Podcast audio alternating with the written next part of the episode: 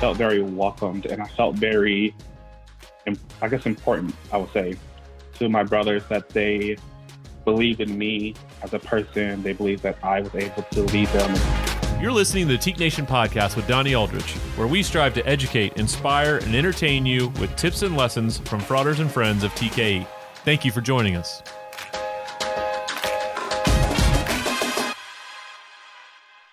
Welcome in to this episode of the Teak Nation podcast.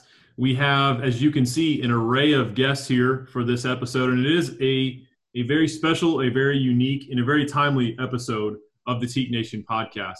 June is Pride Month, and as part of that celebration, as part of what is happening in our country right now of folks listening and engaging in a deeper fashion than they might have previously, thrilled to welcome in four members of the LGBTQ community, part of our Teak family, and that starts with past Grand Prix Frater Mark Romig, member of the Grand Council member at large, Frater Eric Ploe, TJ Morgan, a member of our TKE professional staff, and Keon Pitts, a recent graduate, someone who's been a student leader and been engaged with our fraternity, and thrilled to have the four of you here. Thank you for joining us on this episode of the Teak Nation podcast.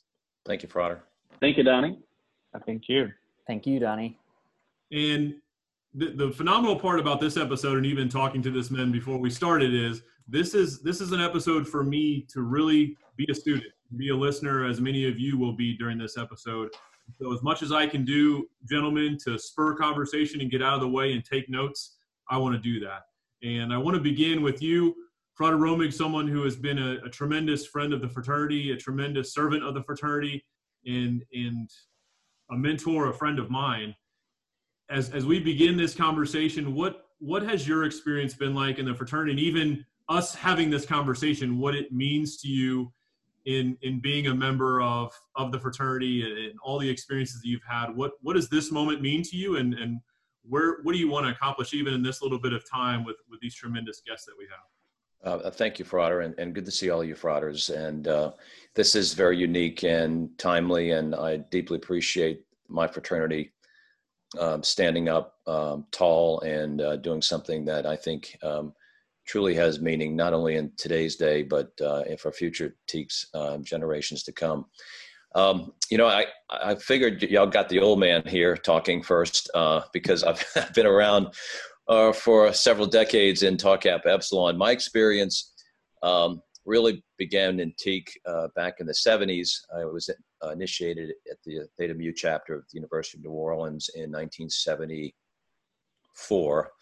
I pledged that fall semester of 1974, and I really didn't know my identity at that time. I had a sense of who I was, but I just got to tell you, it was a different time back then, and you just didn't talk about yourself, particularly if you were raised the way I was raised, and with certain responsibilities and expectations.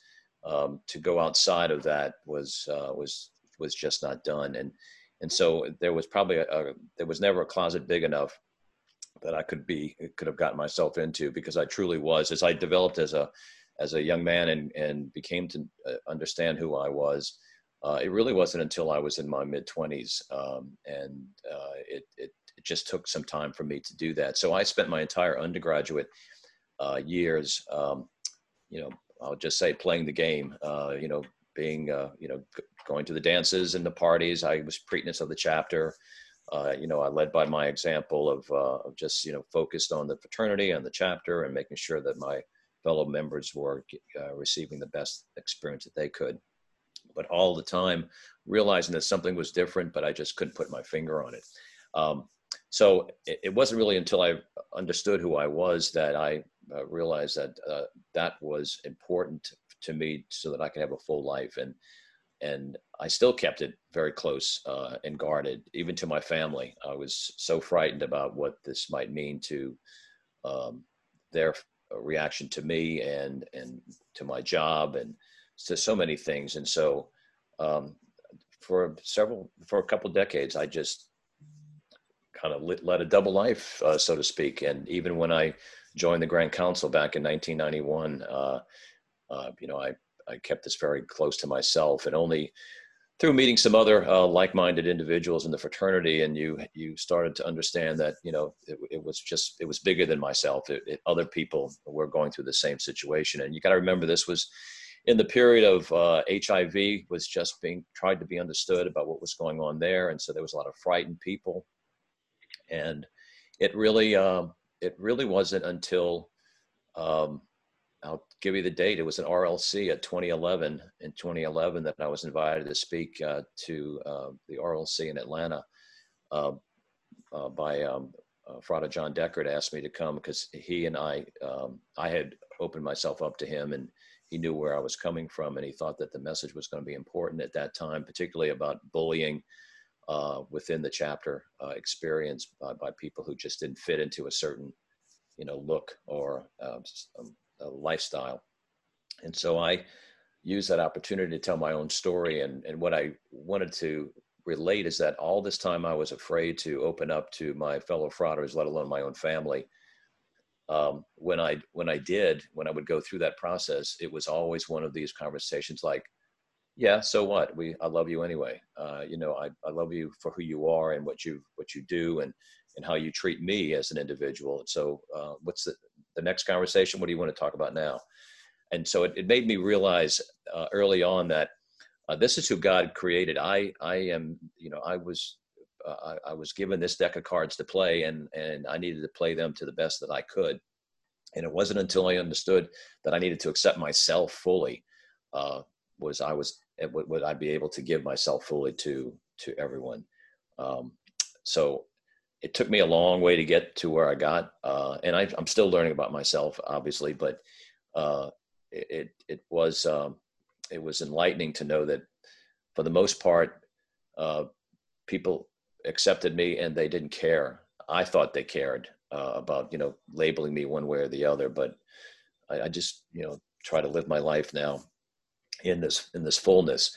The hardest thing that I experienced was some of my peers in the fraternity, who I had deep respect for, to this very day have, you know, they shut down this conversation. It's not something that they would ever accept, and I just had to live with that and move on. I just really believe that all of us here on this call are going to be important to ensure that no one has to go through those kinds of experiences, that they're accepted for who they are, their personal worth and character, and not by some way that you were made and created, because we're all God's creatures and we all are in the image of God. And I think if we can understand that, I think things will be so much better. Well, thank you for starting and doing as you always do, and that's setting the tone, setting the example, and being vulnerable. I will never forget that day 9 years ago, a little more than 9 years ago now, at that RLC in Atlanta. And I remember the weight of the world it felt on your shoulders before you went up to speak, even at that moment, knowing what you were going to say and what you were going to share. But I also recall that weight being lifted off your shoulders once you shared that, and the immense applause you received and the love and the compassion that you felt from the fraternity. Keon, I want to turn to you, obviously being a member not just of the LGBTQ community, but also a man of color and someone who's been a leader in this organization, been engaged at many different levels. Your perspective, your experience, obviously you've yet to have the decades of experience Frata Romig has, but the experience yeah. in Tau Kappa Epsilon at this point. With my experience, it was quite different. So I actually have been openly gay since elementary school, which was definitely something different for me and different for my community that I grew up in. And so when joining or going to college, I didn't really understand fraternities, I would say, freshman year. And so I was just there thinking about all the stereotypes. And so I was very scared and nervous to even join something because of not feeling welcomed. And then sophomore year, Teak actually became a colony back on my campus. And so I am actually one of the re-founding fathers of my campus at Southeast Missouri State. at the beginning of talking to like some of the members and getting to know them, and with me being already openly gay, they welcomed me on day one, and they welcomed me with open arms. And so that really helped me embrace like who I am as a person, and also really helped me understand what it meant to be openly gay and a person of color in a fraternity that was predominantly white, and so and predominantly straight. And so for me, when they opened their arms to me, I felt very welcome, and it helped me gain like my personal leadership roles that I really wanted to do and my personal growth that I really wanted to accomplish. And so I started off as a just a t-shirt chair at first, just to get some type of leadership role inside the fraternity. And then my next role was hegemon, and in my junior year, I was preakness of the fraternity. And so them voting me as preakness, going up against four of my other brothers in the fraternity, it was amazing. It was very, I felt very accomplished in my goals, and I felt very welcomed, and I felt very, I guess important, I would say, to my brothers, that they believed in me as a person. They believed that I was able to lead them in the right direction, and I was able to, and they trusted me as a frauder. And yeah, I don't know what else to say. I'm sorry. It's all right. You don't have to apologize. That's the great part about this medium, is continuing to share your experience. And can you talk as well a little bit about your experiences in attending educational conferences? Freder Mark talked about his experience in speaking at RLC. Can you talk about your experience in going to educational conferences and meeting teaks from around your part of the country and the entire country? Yes. So my first conference I went to was in Indianapolis, and I was very nervous. Let's begin there. Very nervous to meet teaks from everywhere, and especially to meet people who did not know me. And so it was different from my campus and my brothers at my chapter knowing me, to me being vulnerable and seeing how teak as a whole would be acceptance of who I am. And the first day at RLC, I had a blast. I was able to meet so many people that did not look like me, did not act like me, was different, just different altogether, but we all was there for the same purpose. And just like the loving and the bond that we have for each other, I was blown away about the acceptance that I received from my frauders that I was still in college, to the alumni, to the volunteers, to the board members. It was across the board an experience that I, as a person, would never forget, because it made me a better leader to go back to my campus, because it made me a better leader, because it showed that no matter who I am or what I am, everyone is accepting. And so I had to really get that out of my mind. As president, when I first joined, it was still in my mind of how I had to act, or who I had to be, or how I need to lead.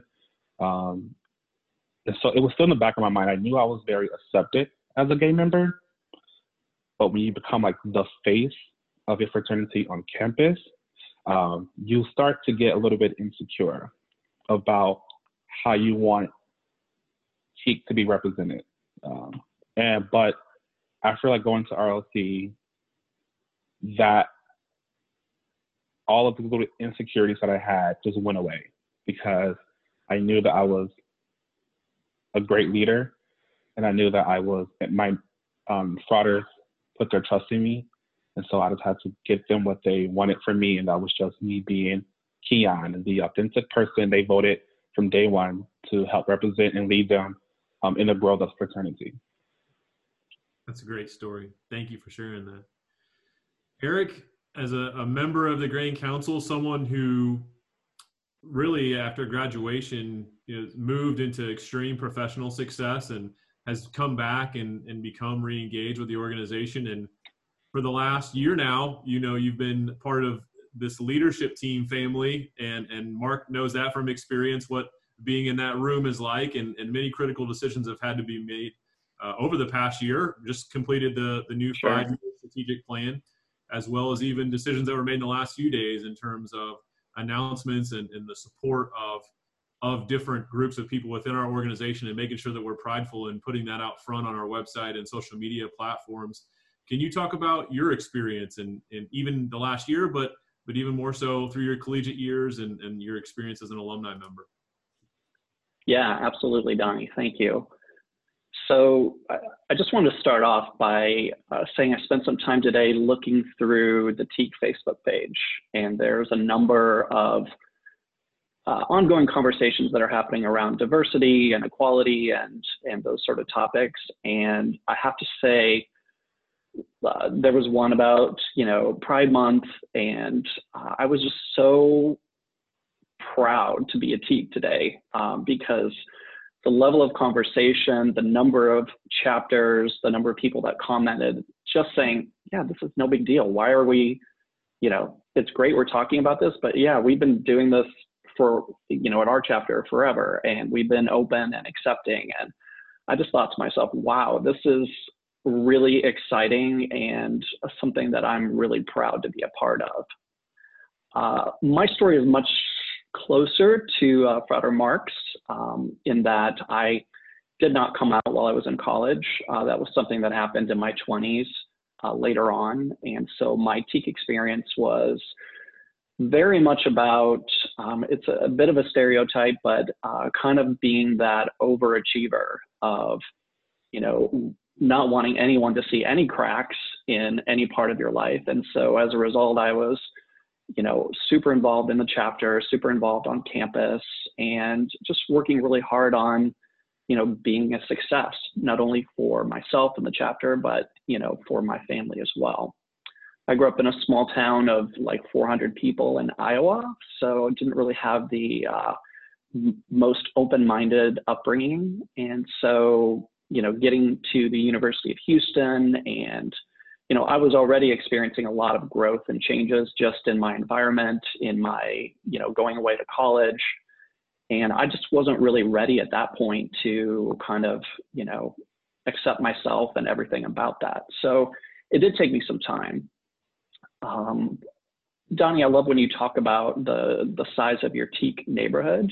And by the time I took a break from TEAC, about the same time that I came out, I had developed a pretty big TEAC neighborhood. I had taken advantage of a lot of the leadership training that was available, whether it's RLCs. I went to Leadership Academy. I facilitated at 3 different leadership academies. And so I had made TEAC friends from all over the place. And when it came to that point in my life, I guess one of the things that I really regret is that I didn't give people as much of a chance as I should have.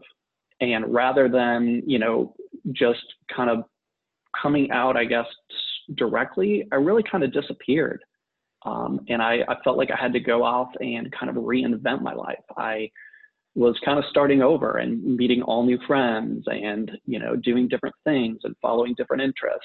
And I'm just, you know, and I regret not having those conversations much sooner than I did, because like Mark said, once I finally did, I realized the only person who really cared was me. And so, you know, not giving people the benefit of the doubt, not giving people a chance to, you know, of course there's going to be questions. They kind of know you as one person, and it is a change. And so there will be those awkward conversations, and there will be the questions about when did you know, or, you know, what was that like, or, you know, why didn't you tell me sooner, or I feel bad that you didn't feel like you could talk to me. You know, there's all those sort of conversations. And, you know, and when they finally did happen, I was just so pleased and thankful that they went the way that they did. You know, there were some really special, really good and close brothers and friends that I've made over the years. And, you know, one of them being our venerable Grand Primus, Dr. Hickey. And he's been instrumental in just keeping me, pulling me back into the fraternity at every opportunity. And, you know, just keeping me abreast of what's going on and just kind of giving me that confidence to step back into any sort of leadership role. And also just, you know, accepting me, accepting my partner, and just really, you know, treating me like an extension of his family. And I've always been so grateful for that. And, you know, here we are 20 some years later and still have a terrific friendship and a bond that, you know, is not related to my sexuality, but just to, you know, the commonalities that we have between us and, you know, mutual respect. And so coming back in to answer your question in a long format, Donnie, is just this past year has been very eye-opening. It's even just little things like listing, you know, my partner on the website, you know, in my bio. You know, I kind of struggle with that. I'm like, do I want to list this? And then I said, yeah, if I'm going to do this, I want to be authentic and I want to, you know, be myself. And so there's those little conversations, there's those little decisions about coming out that happen all the time. And for people that are LGBTQ, it's not a one-time thing. It's not like you make your announcement on Facebook or Instagram or whatever it is, and that's all it is. It's a continuation, or at least it is in my experience. I still have conversations with my straight friends or, you know, people from my past or people that just don't really understand. And I think we all have an obligation to be open to having those conversations, being honest as you can, and just appreciating that we've all been on a journey. Some of us got there faster. I'm so proud of people, you know, like the younger people we have on this panel that, you know, were able to come to grips with themselves earlier in their lives. I wish in many cases I had that opportunity or taken that opportunity, but we're all on this journey, and I think everyone would agree that it's ongoing. And wow, what a privilege to, you know, be having this conversation today with Teak Nation, and just sharing a little bit about my humble story and just thanking so many people who have been there as part of the journey. And once I gave people the chance to be a part of my life again, it's been really, really wonderful. Well said. And our last guest is TJ Morgan. He is the editor of the Teak Nation podcast, along with Garrett Thomas. They play a great job in cutting up and making all the pieces that we put into this broadcast extremely successful. As I tell people, he makes me look far superior than I am, far more intelligent than I am. But with that, TJ, you have the yoke around your neck of working with me daily and being part of the professional staff where we are constantly asking for more, constantly looking to deliver value. What's your experience been like as a collegiate member and as a member? Now you've been on this team for a year, part of our professional staff family. Can you talk about those two experiences and what they have meant to you? Yeah, for sure. It definitely is different being on this side of the podcast for once. And adding on the responsibilities, I'm glad to check this off the list. But, you know, kind of like Eric said, in a whole, my journey with being gay has been, it is a constant coming out process. You know, it definitely has to, for me, it started with coming out to yourself, which I would consider the hardest part of it all, is having that real and honest conversation with you and deciding, you know, like, this is me. And this is, like Mark said, these are the cards that I've been dealt. And sometimes it's hard to swallow that and like take your own hand. But I grew up in Oklahoma, from central Oklahoma, and I grew up there my entire life before I went to college, about 3 hours away. And that was my first experience kind of getting to branch out from my home. So my home chapter is Sigma Lambda at NSU. But I didn't come out to myself until the very end of high school. And so here I was a senior and knowing that I was about to go to college and kind of feeling that relief at the end of the tunnel, knowing that, you know, okay, I'm about to catch a breath of fresh air to where I can be in a new environment and figure out how I can construct myself there and not be confined to the things that I felt in my current life was like holding me back, or just, yeah, just in that sense, just wanting to stay the same. And so I didn't think that I was going to join a fraternity going to college at all. I definitely had those stereotypes in my head, like, oh, you know, fraternities are for like masculine, like rich bros and drinking. And I like, there's no way I'm going to play into that at all. And then as soon as I got to NSU, I remember my first week, my entire dorm floor, they were all about fraternities. And it seemed like with that at NSU, to be somebody, you needed to be a part of Greek life. And I did know that I wanted to be somebody when I went to college, because I was like, if I'm going to jump on this new create a identity train, like I'll just dive in, which is what I think I've come to be known for, is taking as big of a bite as possible and picking up the pieces as I go. And so whenever I landed on Teak, what really got me was the love, charity, and STEAM. I remember looking at all the letters whenever I was thinking about joining a Greek organization, being like, I have no idea what those mean. Like that one, TKE, that doesn't even have any of the cool letters. It's just like regular English letters. What is that? And so, but then they spilled to me what Teak's meaning was, love, charity, and STEAM, and what their goal was. And I was instantly hooked. And then came the thoughts of like, okay, so now that I'm interested in this macho man fraternity, am I going to reveal the fact that I'm gay? Am I actually, now that I knew that I was going to reveal and create a new personality, did I want being gay to be a part of that construction? Or did I want to hold that off to see what opportunities I could find and maybe not leave behind going forward with that, which was, I remember, was a really heavy deal. So luckily, of course, I got accepted and bid into Teak, and I remember with my pledge class, that was one of the first conversations that we had. We all sat down and were like, hey guys, and I'm face to face with all these other people from Oklahoma, and I would say the people that I was always worried about and didn't fit in. And we had like the athletic people, we had very country looking people. I'm like, if anyone here is going to be against me being gay, it's like, it's this lot, there's no way, you know? And I remember my pledge class, we actually had quite a few gay members. And that was, in a bad way, it was kind of consoling, because I was like, okay, at least I can blend in. There's a few other members that are like more gay than me. So maybe if anyone's going to get picked on, it's going to be them. But we sat down that first night as a pledge class, and we had the conversation like, hey guys, we're going to be completely honest. If we want to be a group, we have to build this together. And it started off, if I remember right, I think that we started talking openly about sexuality. And I think, if I remember correctly, one of my pledge brothers pointed to me and was like, TJ, you're gay too, right? And I was like, in my head, I was like, me? Gay?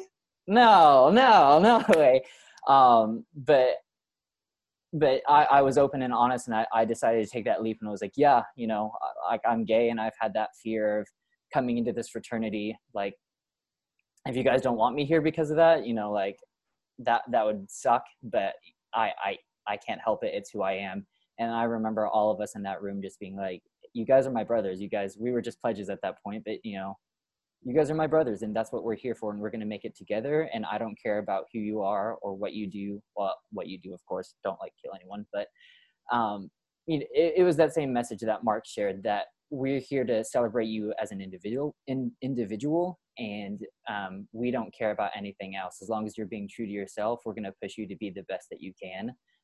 So bring it, and let's like rock this. So I remember since that day, my sexuality was intertwined with my identity in my chapter. Of course, like it all my brothers were comfortable with it, and I would get the jokes, you know, like, oh, TJ, no homo, or like, you know, like, oh, you know, we love this girl, you know, but TJ, like, obviously not you. And I'm like, okay, you guys, you don't have to point it out. But that was kind of what the rest of my 4 years looked like, was just a very accepting and open thing. And then my first step into the larger fraternity was Teak Leadership Academy in 2017. And I had the same fears over and over again.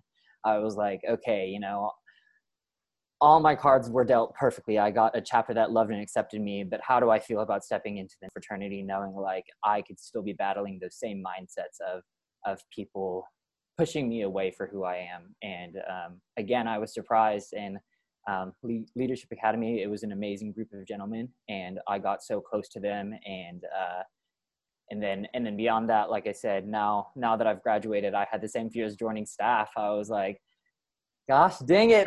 Like another coming out that's about to happen. And then I think that was even scarier because like your collegiate experience, I thought to myself, you know, as college, I can make it what I want. But as a career, I felt a little more subject to the power that can come with people higher up and people not accepting me for who I am. You know, you hear about it all the time that if you're not accepted for who you are in your career, it can have some very negative effects.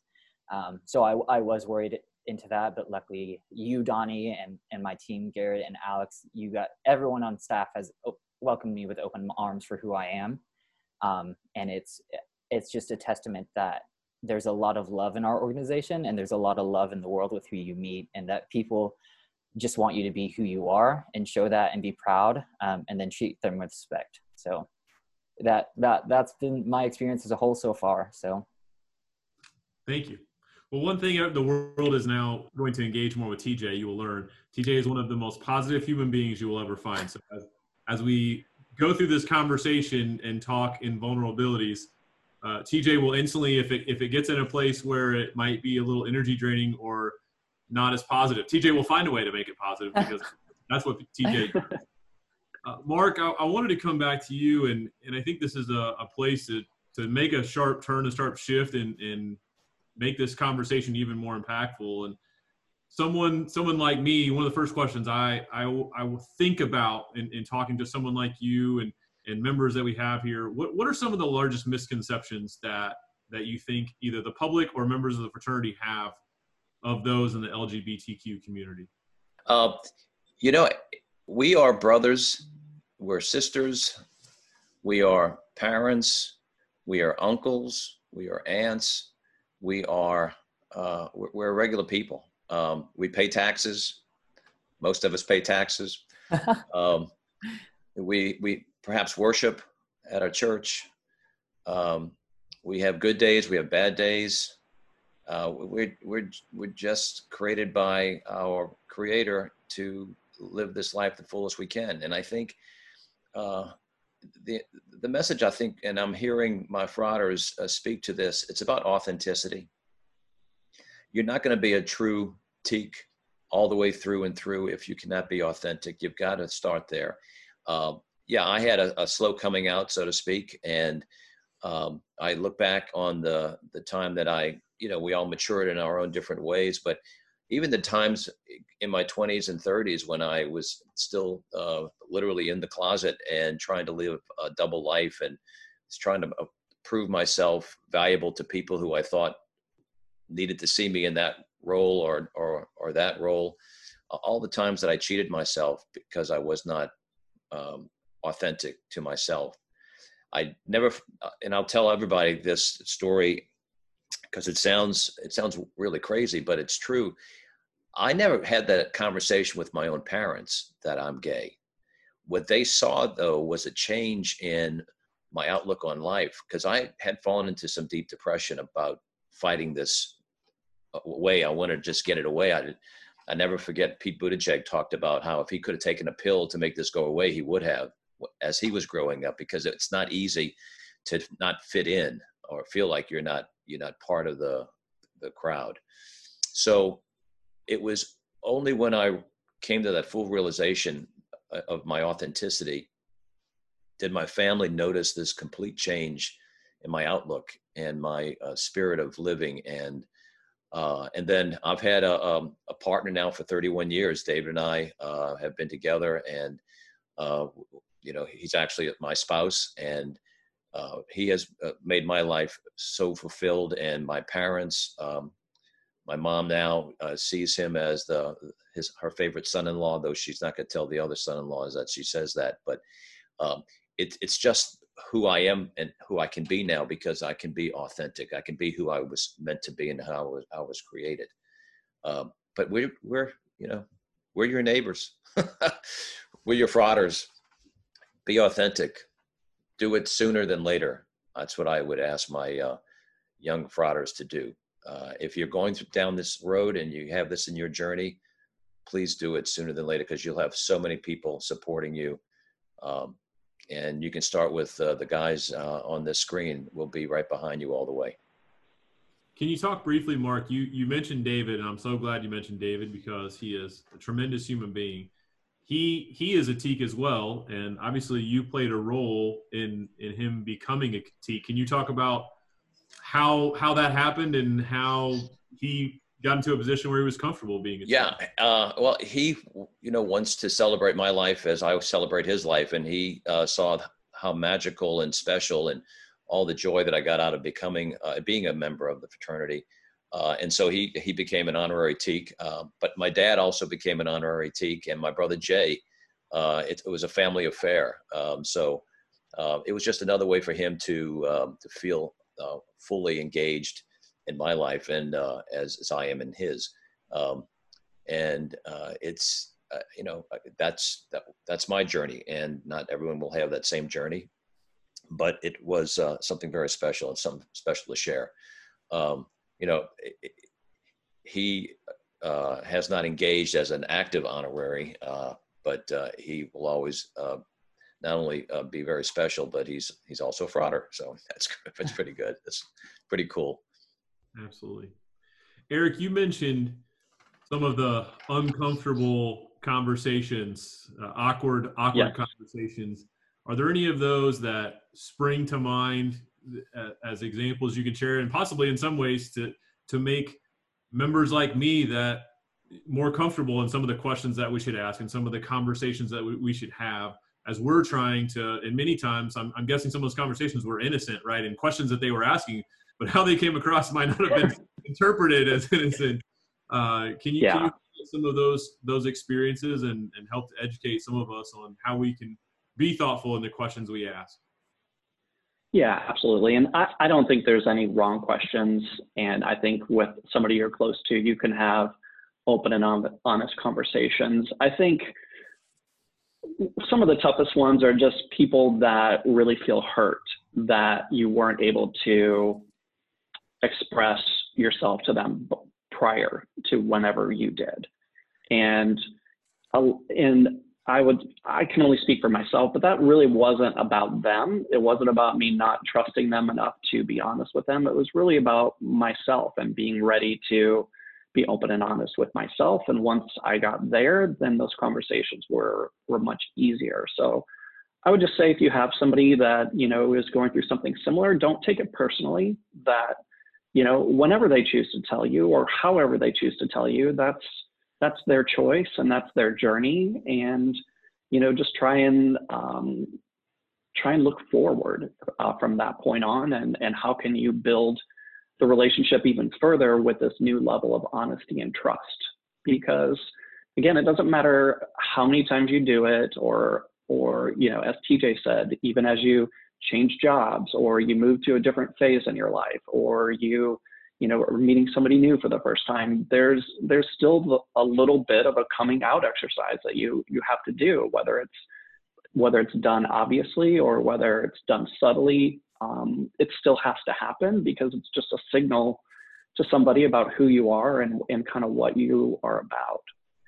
So I would say, just try and be open and try and put yourself in somebody else's shoes. I think we've all been in positions where we're uncomfortable, or we're facing something new, or we're trying to understand somebody who's a little bit different from ourselves.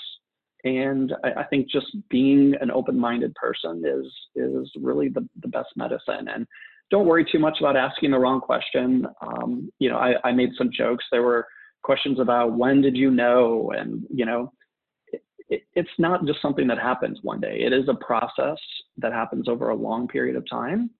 And the answer, or the question you really should be asking is, the thing you really should just be saying is, I'm so glad you told me. I don't care when it was, but I'm glad to know, and I still love and accept you, and I look forward to you being happy with your life, and us continuing our relationship, whatever that might be. Thank you.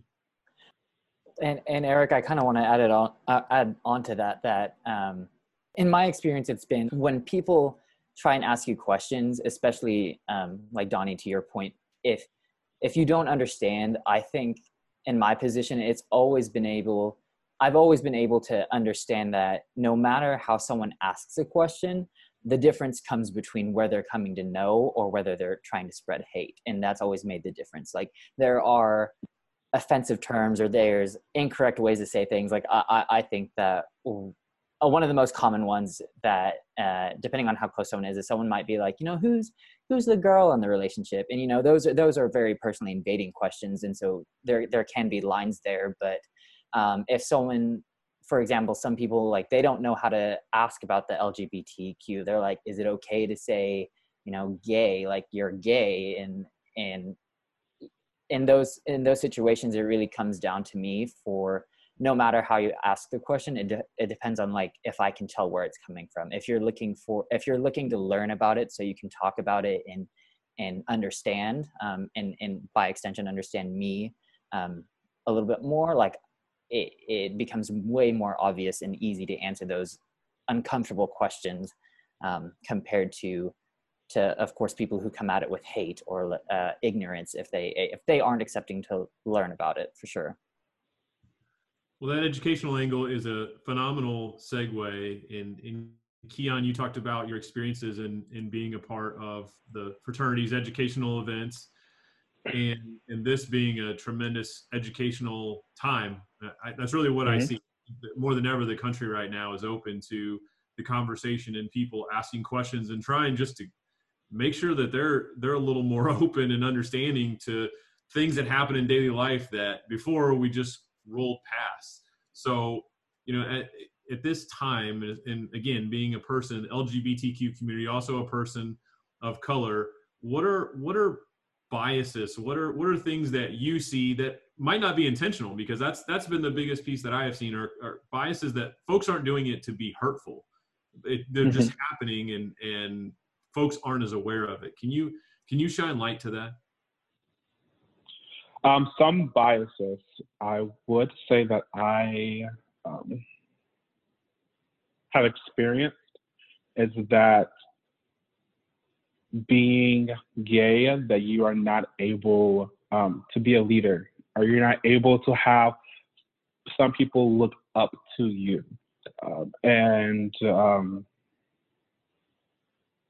One big thing is of people being scared to ask the questions and people being scared to try to understand.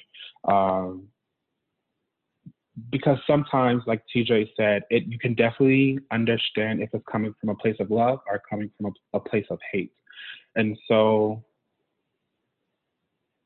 like, overcoming the obstacle of being politically correct to someone, to me, is something that I have to teach my fathers to stop doing to me. Like, don't try to sit here and save my feelings from hurt. I want you to treat me just like, and ask me the same questions you will ask someone else. And I want to sit here and educate you. I want to sit here and talk to you about what it means to be a person of color right now. And I want to sit here and talk to you what it means to be a person of the LGBTQ community in a fraternity. Like, I am here and open to educate you at the same way I want you to educate me of how you feel and how you feel in the world right now.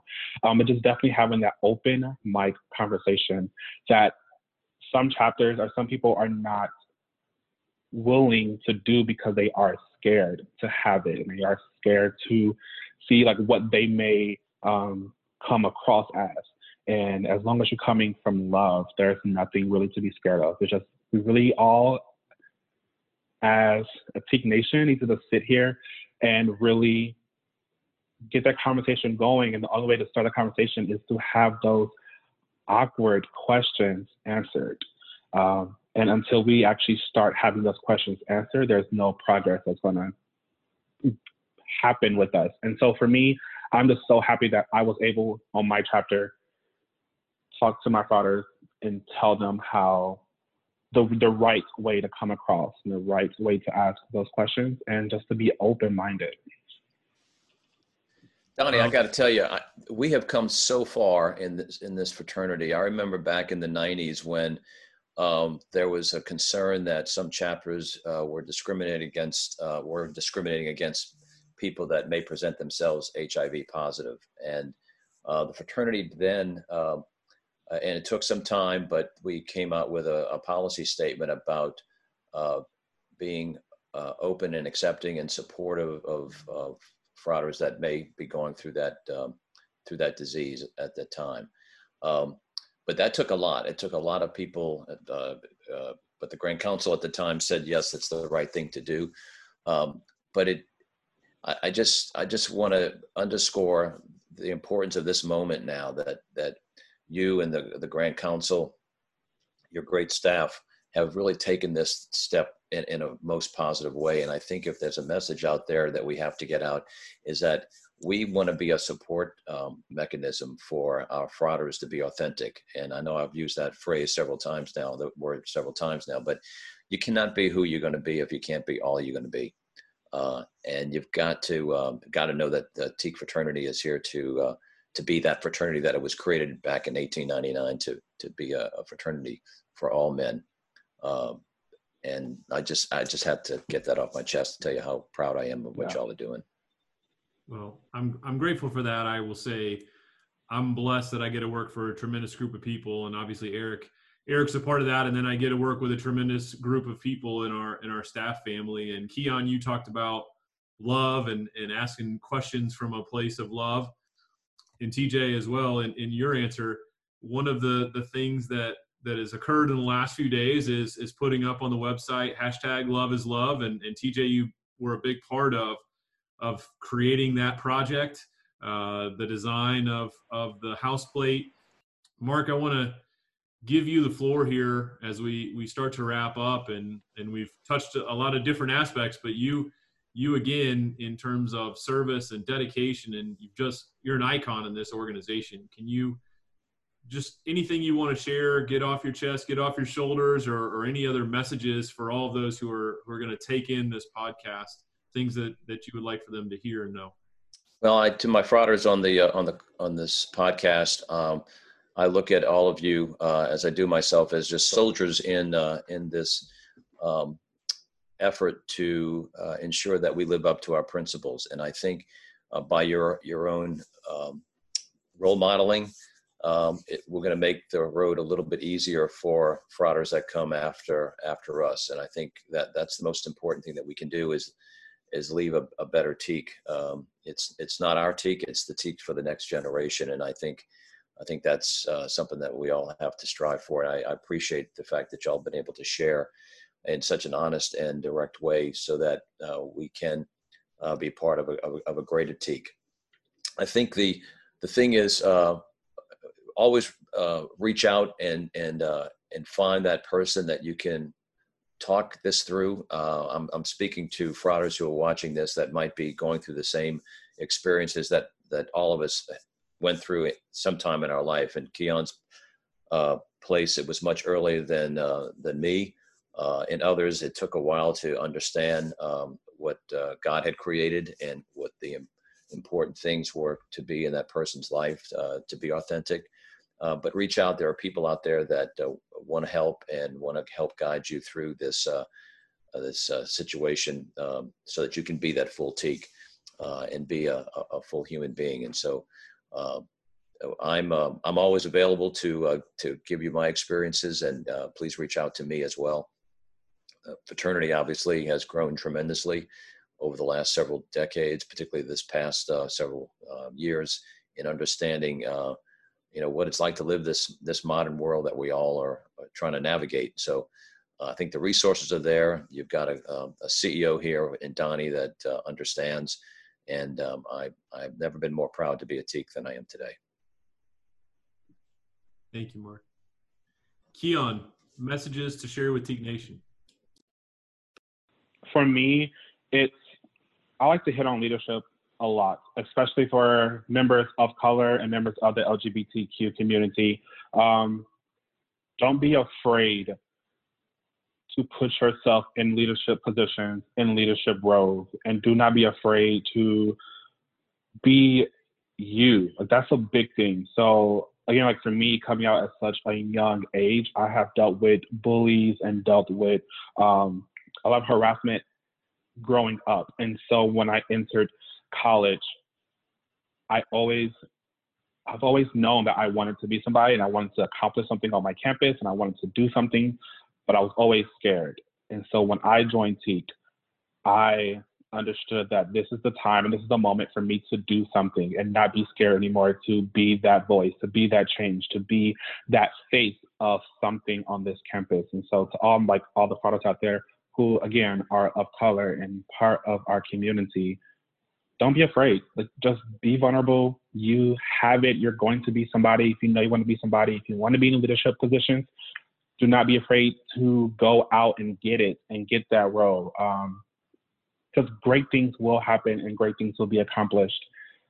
For me, after joining or becoming the Preakness on my campus, I was awarded Chapter President of the Year through IFC on my campus. I was also awarded Top Teak through HQ. And so you can be somebody. You just have to go out there and not be scared and forget what everyone else says and forget the stereotypes of what they say about you, because we deserve to be in leadership positions and we deserve to be heard and we deserve to be the face of our campus and our fraternity and our chapter. It's a beautiful message. Thank you for being with us today, Keon. TJ, words and thoughts. Obviously, you're the man many times behind the microphone. This time you get to have the microphone all to yourself. Yeah, so I think, as we've all kind of said on this podcast, being prideful of who you are and who you're trying to make yourself is a massive part about giving other people your all. And people see that and people appreciate that. And like anything, anytime you put yourself out there, you know, I think that if you put that positivity into the world and you put that hard work into the world, it will be returned. Maybe not in the form that you expect, maybe not in the way that you want, but it will come. And that, you know, that can mean getting shot down, that could mean getting hurt. But I always think that you can pick yourself up, and it takes a lot of strength and a lot of courage to do that. But I believe anyone, people of color, people in the LGBTQ, you have a lot of experience of picking yourself up, and it's hard, but it's possible, and you come out stronger on the other end. And I think that applies to anything you do. That applies to organizations. Being able to live authentically and put what you believe out there will bring it back in return as well. And that's why, you know, Teak with Love, Charity, and Esteem, we put that out there, and I think that we get it back in each of our frauders like tenfold. And it's always inspiring. And so I think, just within the theme of pride and how I live my life, the best thing that you can do is be yourself and be the best you that you can be, because you're the only one. So you got to show up and you got to show it out. Just live that life, and stop saying on podcasts so I don't have to edit it out. Just kidding. So he's not kidding. That's my boy there. We do not say It's a wasteful word, and it has to be edited out by TJ. Great message. You can see now why I enjoy being around this man every single day with his infectious energy and attitude. Eric, you're part of the Grand Council, just voted 11-0, right? Unanimous vote to move in this direction with the first 4 steps in areas that we're going to be making improvements. We're going to be continuing to be educational and learning and moving this organization into its future phases, right? Just essentially living everything we took a bond to uphold. What are messages you have for the organization? And for some, this may be their first chance to really hear from you and engage with you if they didn't attend some of the conclaves, but sharing your perspective as we close out this episode of the Teague Nation podcast? Yeah, I have a couple things. One, just be aware that on the Grand Council, there is a voice and there is strong desire to listen to the concerns of our members, understand what our members are going through, and to take Teague in, towards the future. We have a tremendous staff, Donnie's great leadership, and please know the Grand Council is equally committed to all these issues that we're going to be discussing. I think it's going to become more of a part of our programming. And one of the things that Teague does best is our education. And I think the more conversations we can have like this, the more we can build this as a part of the curriculum that we share with our members. I think it just prepares young men and older men like myself to be better Teagues. And I did not want to close this podcast out without celebrating a very large victory in the LGBTQ community that happened this morning. If you haven't heard already, there was three Supreme Court cases that were settled today. And prior to today, in most of the United States, you could still be fired based on your sexual orientation. And as of today, the court case came down that that is now illegal in all 50 states and provides some protection to those of us that are, out of the workplace. So it's an amazing, amazing victory. I love when these Supreme Court cases come down during June, as gay marriage did a few years ago. Today is one of those very, very special days in LGBTQ history, and to be able to celebrate on this podcast is pretty remarkable. So thank you, Donnie. Well, thank you, Eric. It's obviously a great day for this community. It's a great day for our entire country and for the world. It's a phenomenal thing to be able to celebrate. And it is, I do find the timing. They always find a way to make this happen in June. Pretty thoughtful at the Supreme Court level. Yes, they do. Well, I want to again thank all of our guests for being here today, and I will tell you one of my favorite memories that shows what this organization is. A couple years ago at Conclave, we have a tradition. If you've not attended Conclave, we have a tradition where during the grand inaugural we introduce all of the past Grand Prix 9, and typically they come out with their spouse and they do a quick wave, and I try to play my best Ryan Seacrest MC during that time, and in that, folks get various rounds of applauses depending if you knew them, or maybe you were a collegiate during their time, or maybe you just know them. And so those volumes rise and fall with different PGPs. But a couple years ago, Mark brought David, and they processed across the stage together, and it was the loudest reception that I have ever heard for any PGP or even a Grand Prix-ness walking across a stage, and it was one of the most heartwarming, positive pieces I've ever seen in this organization. So it just shows where we can go and who we are and what we are. And so I want to thank you all for being vulnerable and having this conversation, educating me, educating our organization. And I can't wait to see what the future steps are ahead and how much larger of an impact that we can play in making sure that all of you know how critical you are in this Teague family. So thank you all for joining us on this version of the Teague Nation podcast, and hope you join us on future episodes. Thank you, Donnie. See you, frauders. Thank you, Donnie.